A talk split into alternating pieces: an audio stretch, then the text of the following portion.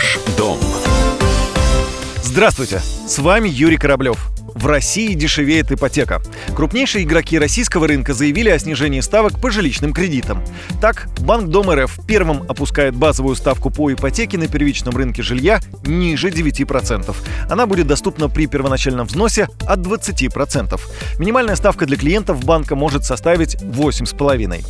Также Сбербанк с октября понизил процент по ипотеке.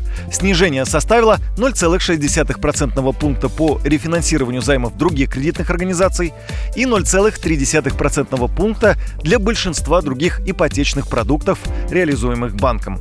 Таким образом, приобрести квартиру в новостройке в ипотеку можно будет по ставке от 7,3%, квартиру на вторичном рынке по ставке от 8,3%, 0,8%. Как снижение ставки отразится на рынке недвижимости? Вице-президент гильдии риэлторов России Константин Апрелев считает, что эта мера как минимум сохранит спрос на том же уровне. По его словам, 60% всех квартир в России покупается за счет заемных средств с учетом того, что доходы населения не растут, основным ключевым драйвером возможного безусловно, является ипотека. То есть это вообще самый важный на сегодня и влияющий на платежеспособный спрос инструмент, потому что при отсутствии роста доходов населения расширить аудиторию тех, кто может эту недвижимость приобрести, может только более высокая степень доступности кредита. 60 примерно процентов всех покупок на первичном рынке происходит с ипотекой. Безусловно, снижение ставки по ипотеке, наверное, это может, э, безусловно, увеличить спрос.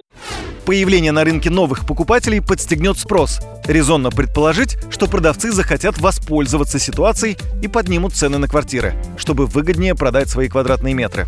Но роста стоимости не будет, отмечает Константин Апрелев.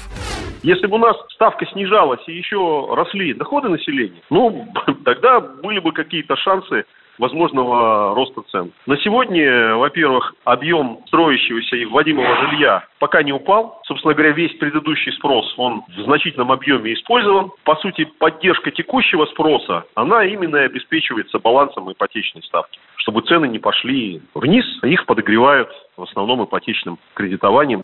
Ранее Центробанк снизил ключевую ставку до 7%, а правительство пытается выполнить нацпроект по доступности жилья.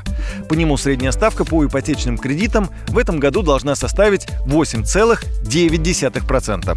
Поэтому, возможно, в ближайшее время нас ждет, пусть небольшое, но вновь понижение ставки по ипотеке. На этом у меня все. С вами был Юрий Кораблев. Ваш дом